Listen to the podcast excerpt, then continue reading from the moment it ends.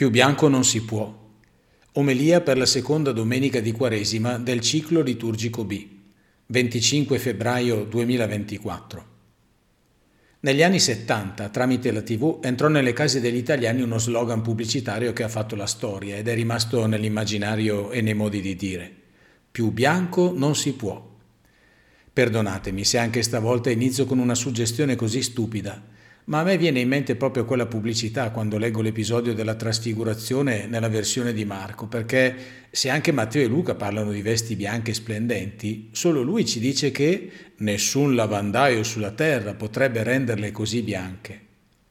Con un esempio molto semplice da capire, l'Evangelista sta cercando di dirci che quello visto dai tre discepoli sul monte Tabor era un colore che nessun uomo, nemmeno il più esperto e ingegnoso, sarebbe in grado di riprodurre in natura.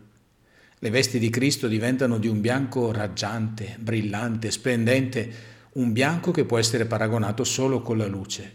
Da sempre, nell'immaginario religioso e anche nella Sacra Scrittura, il bianco e tutto ciò che richiama lo splendore della luce è un rimando diretto al mondo del divino. Tutto ciò ha anche una spiegazione scientifica. Chi ha studiato un po' di fisica, infatti, sa che la luce e il colore sono due fenomeni strettamente legati. In natura appare bianco ogni materiale che riflette tutte le frequenze della luce che riceve. Ogni altro colore invece assorbe tutte le frequenze tranne quelle che noi percepiamo.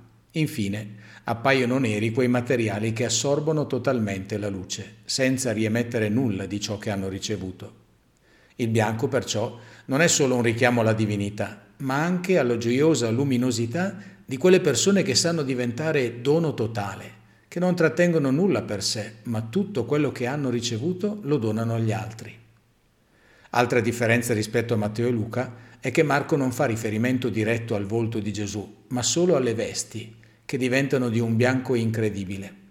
Nella Sacra Scrittura, ma anche nel linguaggio umano, i vestiti e i loro colori sono molto di più di un semplice pezzo di stoffa per coprire il corpo manifestano e sottolineano la personalità di chi le indossa e veicolano un messaggio.